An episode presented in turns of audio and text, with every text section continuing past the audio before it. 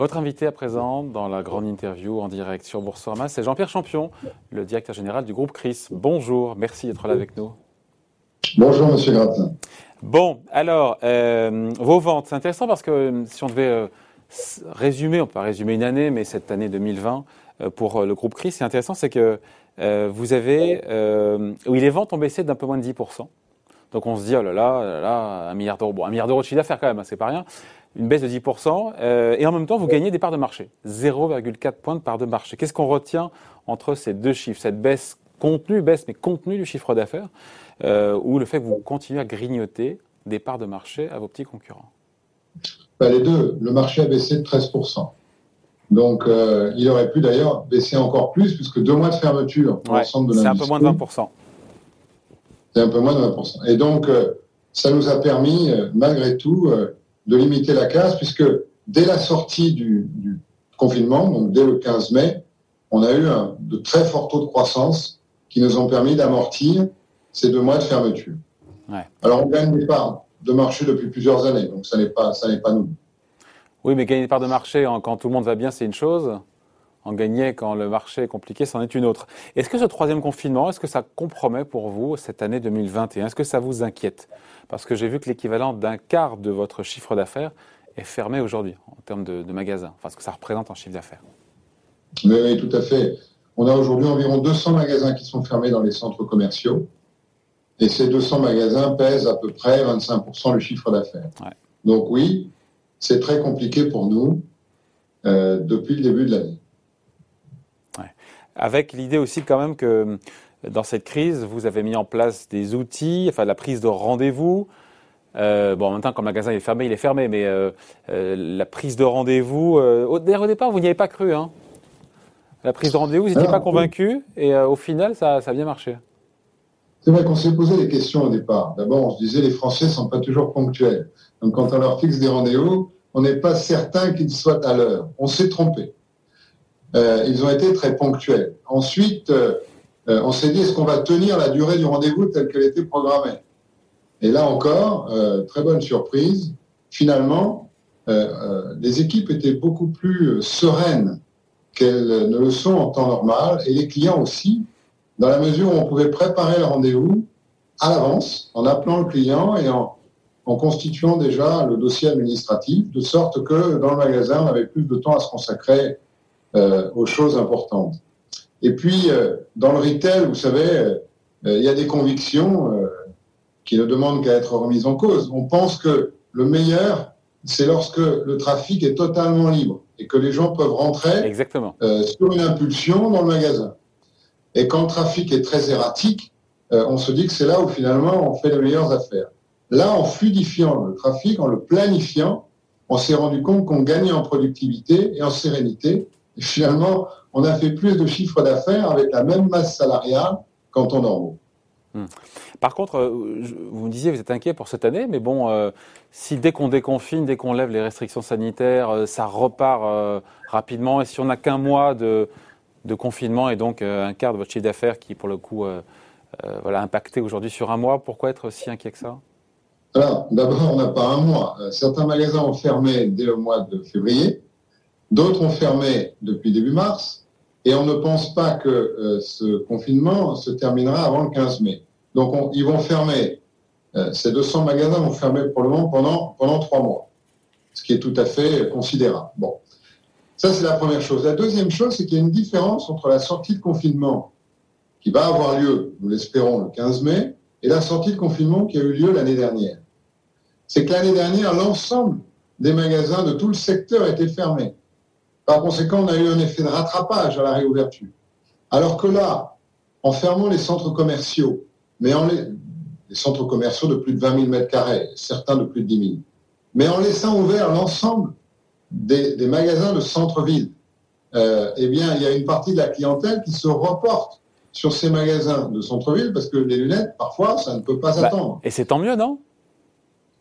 Mais c'est tant mieux, mais euh, il ne faut pas s'attendre à ce que ah, les magasins qui ont été fermés réouvrent avec euh, autant d'entrain oui, que Il n'y aura pas l'appel d'air, c'est ça. Je comprends. Exactement. Euh, d'autant que pour le secteur, c'est pas ça. Les temps sont durs pour les opticiens. Il y a la crise, évidemment, et puis il y a eu euh, les lunettes qui sont remboursées, ah, c'est pas nouveau, mais que tous les deux ans, pour un montant plafonné, il y a le reste à charge zéro qui tire les prix vers le bas. C'est compliqué pour le secteur, plus la pandémie. Hein.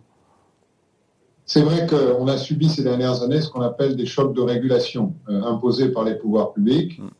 le 100% santé en est l'illustration, mais on a également eu une montée en puissance des réseaux de soins qui fédèrent des mutuelles ou des assureurs santé et qui pèsent euh, sur les prix. Et donc, euh, euh, quand on est contraint d'un côté, il faut se libérer de l'autre. donc, la part de marché en est une illustration, puisque dans un marché qui stagne, on peut gagner des parts de marché. Et puis, il y a aussi sur ce marché une démographie favorable et qui fait qu'en volume, ce marché se développe, même s'il subit des pressions déflationnistes. Après, la question qu'on peut se poser, c'est parce qu'on a souvent dit qu'il y avait trop de magasins d'optique, trop d'opticiens en France. Est-ce que la crise a ou va entraîner des fermetures de, magasins? Au, niveau du marché et au niveau de vos, de vos 1400 magasins, il y en a, est-ce qu'ils ne sont pas tous euh, profitables de la même façon, etc., etc. Alors, d'abord, si vous me permettez, euh, charité bien ordonnée commence par soi-même. Donc, nous, nous ouvrons des magasins. Euh, ouais, j'ai vu ça. Hein. Attendez, j'ai le chiffre, j'ai le chiffre. Vous projetez d'ouvrir 70 magasins cette année. Exactement. Entre 30 ou 40 en 2020. Probablement plus proche de 80 que de 70 en 2000. Oui, mais là, il faut regarder le net. Moi, je vous parle du net. Il y a ce que ceux que vous ouvrez et ceux qui ferment. Tout à fait. Tout à fait. Vous avez entièrement raison, mais je tenais quand même à vous dire que nous, avons ouvert des magasins euh, ces dernières années avec évidemment un solde net euh, positif, puisqu'on ne peut pas gagner des parts de marché sans avoir un solde net euh, positif. Alors, à l'échelle du marché, depuis 2016, il se ferme euh, plus de magasins qu'il ne s'en noue. Je crois que le solde net au niveau du marché est de l'ordre de moins 150 à moins de 100 par an. Et ce sont des indépendants Quel est le profil de ces magasins qui ferment? C'est assez réparti. On ne peut pas dire que ce sont telle ou telle catégorie. Ça peut aussi bien concerner des magasins indépendants dont la clientèle sera réfie, que des magasins euh, qui sont situés dans des zones où leur taux d'effort, c'est-à-dire le rapport entre le loyer et le chiffre d'affaires est trop élevé. Et donc, euh, ces magasins ne sont pas assez rentables, ils peuvent donc euh, fermer. Donc, c'est assez bien réparti.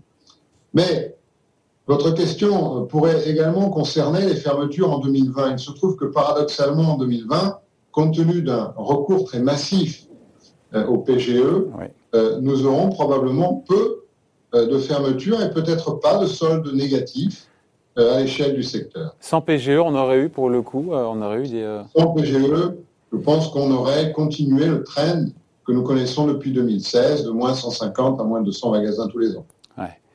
Vos magasins Chris en matière de, de, rentabilité, de profitabilité par rapport à la moyenne du secteur, on a des chiffres là-dessus? Oui, la rentabilité moyenne d'un magasin d'optique euh, est de l'ordre de 5% du chiffre d'affaires. Ce qui veut dire qu'on peut être, euh, on peut être en coopérative. Alors je connais pas bien, mais on peut être une coopérative et, être profitable. Ça paraît évident, mais ça n'est pas toujours pour certains. La différence entre une, entre une coopérative et, une entreprise de, gouvernance classique, c'est que euh, l'actionnaire ne demande pas de rétribution directe. Euh, les coopérateurs sont les actionnaires. Donc le chef d'entreprise qui détient, mettons, quatre ou cinq magasins, euh, ce sont ses équipes, c'est son cash, c'est son investissement, ce sont ses clients, et il est en même temps actionnaire de la tête de réseau. Et donc il ne demande pas euh, d'autres dividendes que celui que dégagent ces quatre ou ces cinq magasins.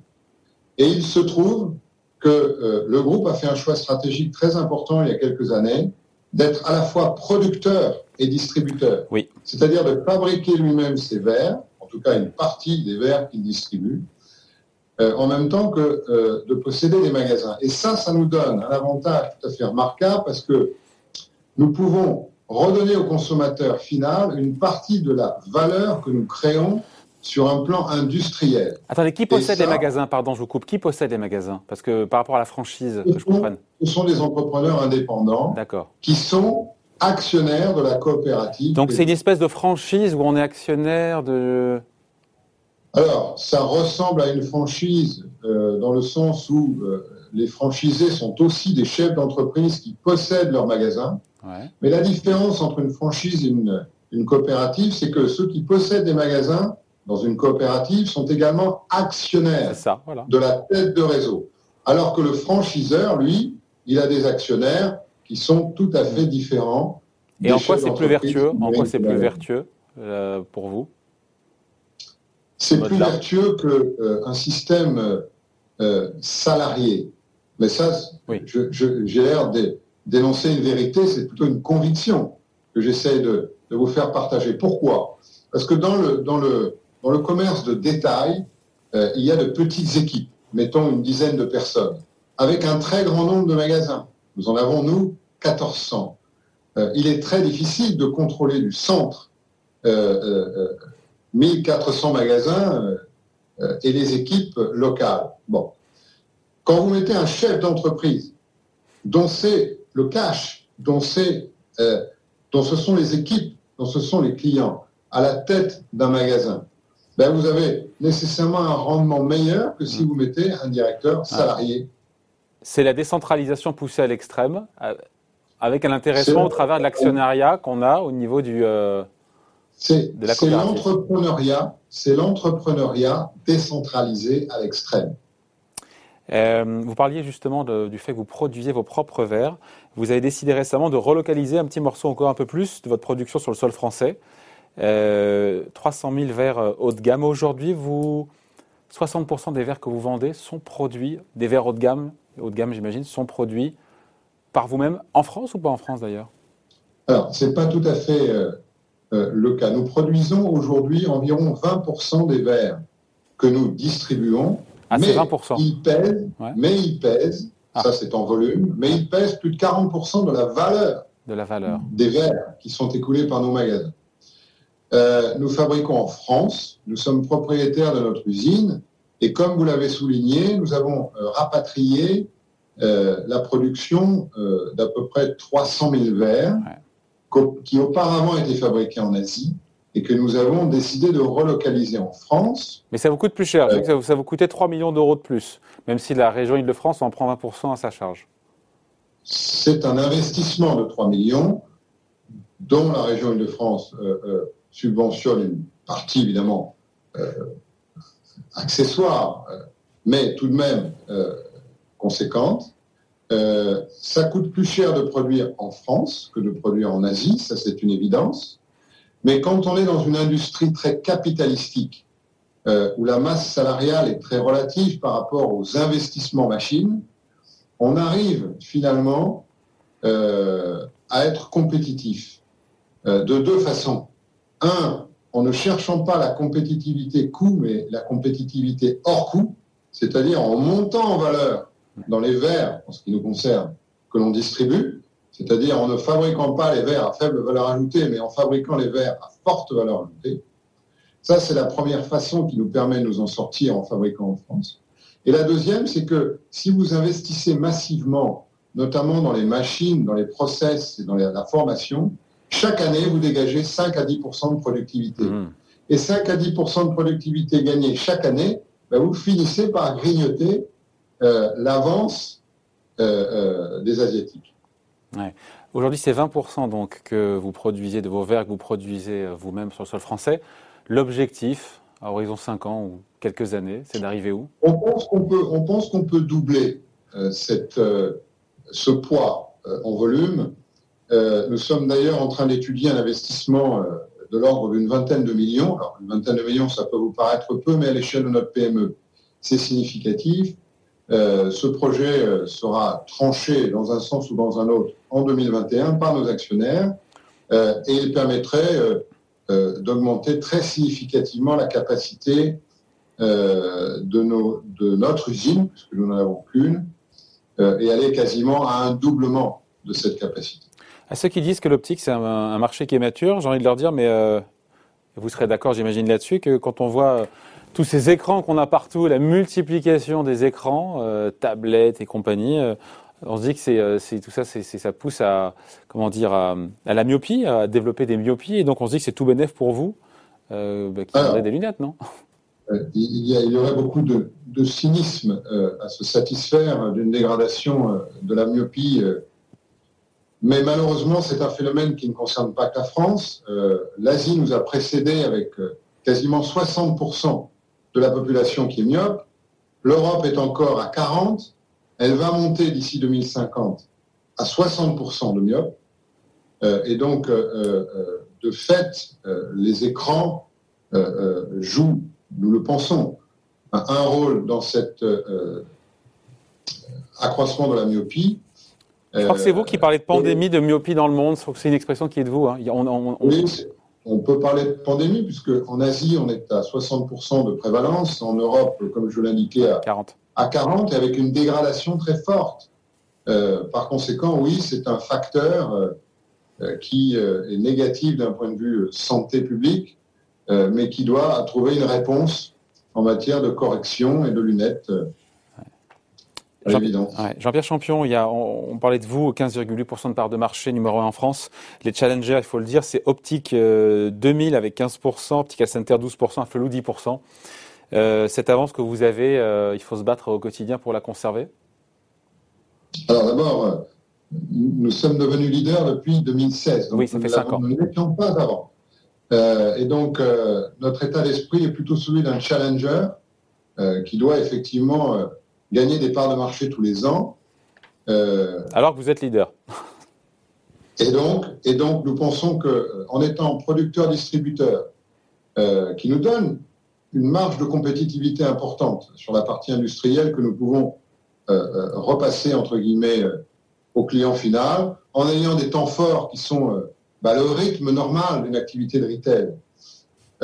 et euh, en ayant euh, également euh, beaucoup d'ouverture, comme je vous l'ai indiqué tout à l'heure, puisque nous ouvrons régulièrement des magasins, et en 2021 près de 80. Donc tout ça nous, nous, fait penser que nous pouvons maintenir ce rythme de gain de part de marché de 0,5 tous les ans.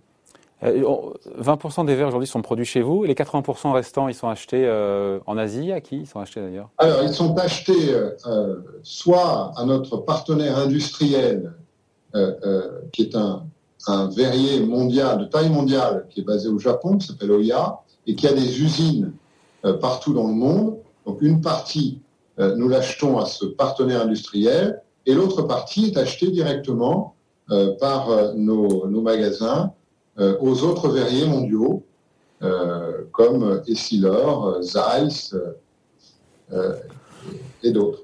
Bon, les leviers pour continuer à gagner des parts de marché, les leviers, ils sont où sinon L'ouverture de magasins, bien sûr, mais l'audition aussi, j'ai vu que vous n'êtes pas, pas, un pionnier sur l'audition, mais voilà, vous avez mis le paquet. Aujourd'hui, c'est quoi sur un milliard d'euros de chiffre d'affaires pour le groupe CRIS Ça représente combien l'audition? Alors, l'audition, c'est moins de 10% aujourd'hui. Nous, nous, sommes rentrés sur ce marché tardivement. C'est d'ailleurs un reproche qu'on serait fondé à nous faire.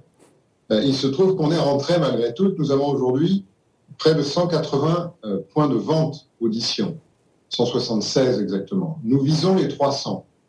Et là, je vous parlais de chocs de régulation sur le marché de l'optique, qui généralement sont déflationnistes.